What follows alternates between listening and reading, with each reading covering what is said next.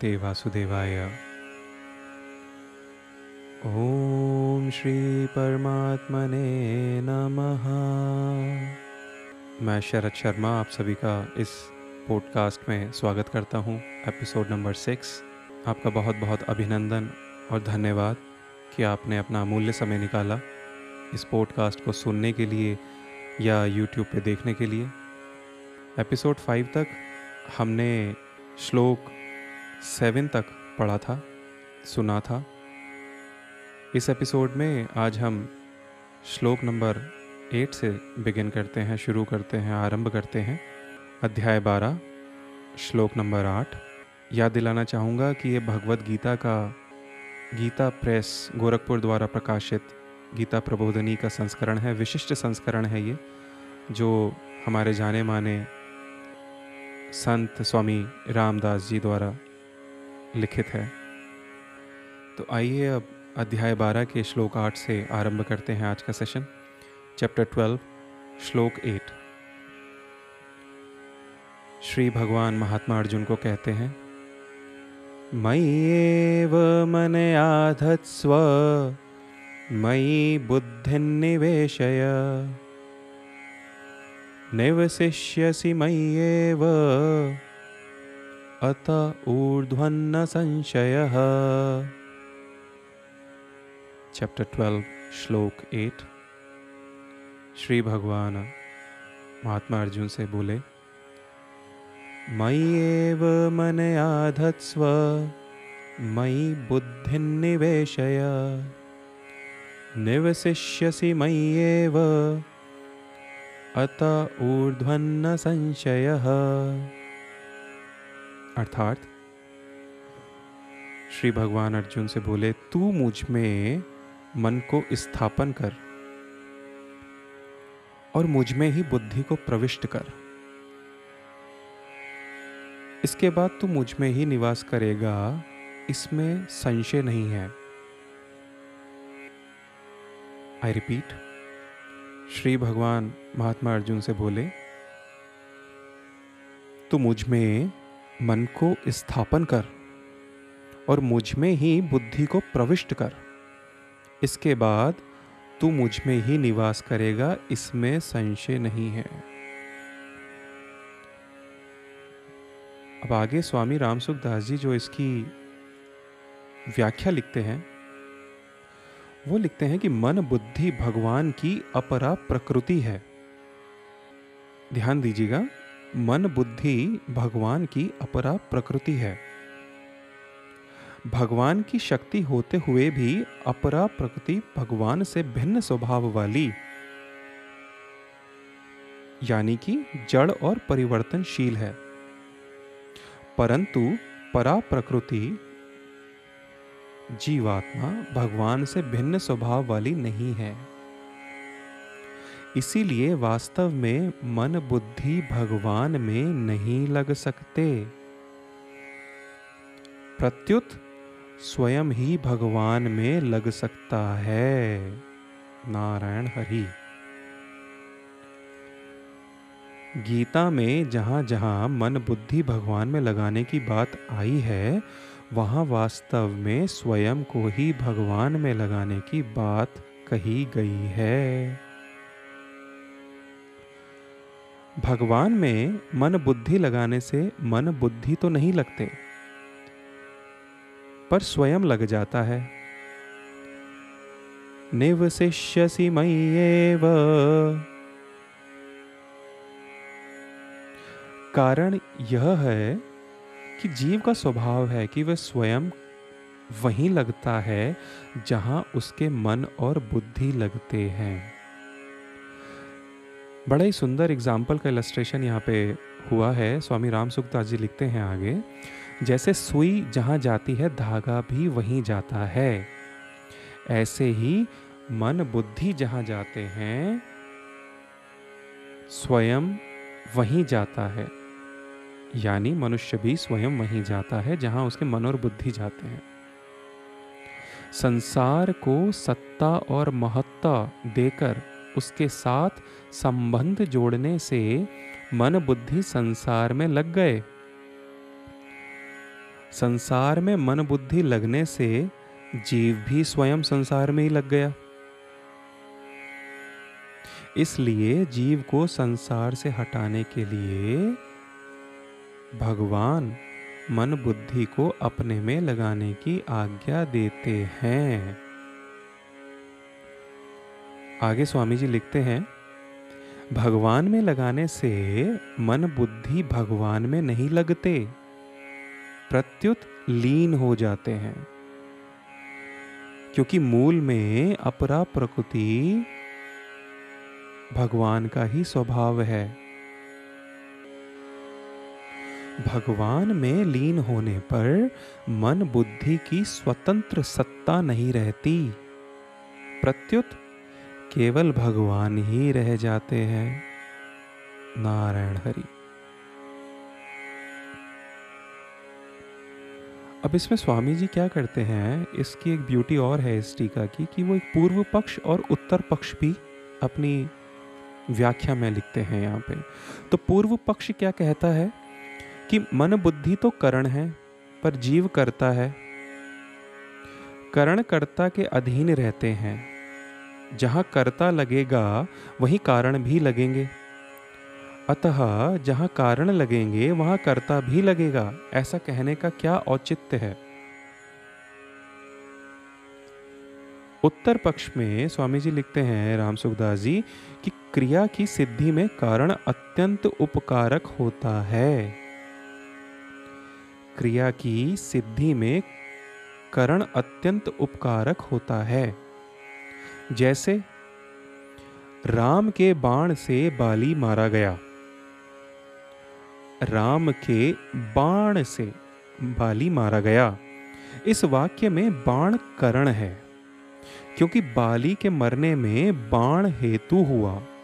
धनुष प्रत्यंचा, हाथ आदि नहीं। साधक के पास सबसे श्रेष्ठ करण जो है, वो बुद्धि ही है। जिसे वह परमात्मा में लगाता है, उपनिषद में शरीर को रथ, जीवात्मा को रथी, इंद्रियों को घोड़े, मन को लगाम और बुद्धि को सारथी कहा गया है। बुद्धिन तु सारथिन विद्धि। एक छोटा सा रेफरेंस दिया है, स्वामी राम सुखदास जी ने कठोपनिषद एक तीन तीन से। बहुत ही सुंदर स्टेटमेंट है। देखिए, ये लिखा है कि उपनिषद में शरीर को रथ, जीवात्मा को रथी, इंद्रियों को घोड़े, मन को लगाम और बुद्धि को सारथी कहा गया है। रथ, घोड़े और लगाम तो राजभवन के बाहर ही छूट जाते हैं। रथ, घोड़े और लगाम राजभवन के बाहर ही छूट जाते हैं। राजभवन के भीतर रनिवास तक सारथी जाता है, यानी कि बुद्धि जाती है। फिर रथी अकेले रनिवास के भीतर जाता है, सारथी लौट आता है। अतः साधक की बुद्धि परमात्मा तक पहुँचती है, पर वह परमात्मा को पकड़ नहीं पाती। परमात्मा तक स्वयं ही पहुँच पाता है, यानी कि मैं, जीव मैं ही परमात्मा तक स्वयं पहुँच पाऊँगा। आगे अध्याय बारह, श्लोक नाइन, श्लोक नौ। अथ चित्तम समाधातुन, नाशक्नोषि मयि स्थिरम्। अभ्यासयोगेन ततो मामिच्छाप्तुं धनञ्जय। चैप्टर ट्वेल्व श्लोक नाइन श्री भगवान महात्मा अर्जुन से कहते हैं, अथ चित्तम समाधातुन ना शक्नोषि मयि स्थिरम। अभ्यास योगेन ततो मामिच्छाप्तुन धनंजय अर्थात अगर तू मन को मुझमें अचल भाव से स्थिर करने में अपने को समर्थ नहीं मानता तो हे धनंजय, अभ्यास योग के द्वारा ही तू मेरी प्राप्ति की इच्छा कर। भगवान ने महात्मा अर्जुन को कहा कि अगर तू मन को मुझमें अचल भाव से स्थिर अर्पण करने में अपने को समर्थ नहीं मानता तो हे धनंजय, अभ्यास योग द्वारा तू मेरी प्राप्ति की इच्छा कर। स्वामी जी, व्याख्या में लिखते हैं, एकमात्र भगवत प्राप्ति के उद्देश्य से किया गया भजन, नाम, जप आदि अभ्यास योग है। यदि केवल अभ्यास हो योग ना हो तो एक नई स्थिति बनेगी, कल्याण नहीं होगा। तो यहाँ स्वामी जी लिखते हैं कि मन का निरोध करना अथवा मन को बार बार भगवान में लगाना अभ्यास है। मन को बार बार भगवान में लगाना अभ्यास है, जिसके एग्जाम्पल्स यहाँ पे वो रिसाइट करते हैं, जैसे भजन, नाम, जप, ये सब अभ्यास योग है। और ये हम किस लिए कर रहे हैं? एकमात्र भगवत प्राप्ति के उद्देश्य से। परंतु अभ्यास योग में मन का निरोध नहीं है, प्रत्युत मन से संबंध विच्छेद है। ऐसा स्वामी जी यहाँ पे हमें समझाते हैं। आगे श्री भगवान अध्याय बारह श्लोक दस में अर्जुन को बताते हैं। अभ्यासेप्य मत कर्म परमो भव। मदर्थमपि कर्माणि कुर्वन् सिद्धिमवाप्स्यसि। चैप्टर ट्वेल्व श्लोक टेन अभ्यासेप्यसमर्थोऽसि मत्कर्म परमो भव। मदर्थमपि कर्माणि, कुर्वन् सिद्धिमवाप्स्यसि। अर्थात, अगर तू अभ्यास योग में भी अपने को असमर्थ पाता है तो मेरे लिए कर्म करने के परायण हो जा। मेरे लिए कर्मों को करता हुआ भी तू सिद्धि को प्राप्त हो जाएगा। स्वामी जी लिखते हैं इसकी व्याख्या में कि अभ्यास की अपेक्षा भी क्रियाओं को भगवान के अर्पण करना सुगम है। कारण कि अभ्यास तो नया काम है, जो करना पड़ता है। पर कर्म करने का स्वभाव पड़ा हुआ है और कर्म स्वतः होते हैं हमसे। उन लौकिक, पारमार्थिक सभी कर्मों को भगवान के अर्पण करने से मनुष्य सुगमता पूर्वक भगवान को प्राप्त हो जाता है। तो आप ये देखिए व्याख्या में या इवन श्लोक में भगवान ने ये बोला कि अगर अभ्यास योग से भी हम असमर्थ हैं तो हम अपना कर्म भगवान को अर्पित करें। क्योंकि बिना कर्म तो हम जीवित ही नहीं रह सकते ना।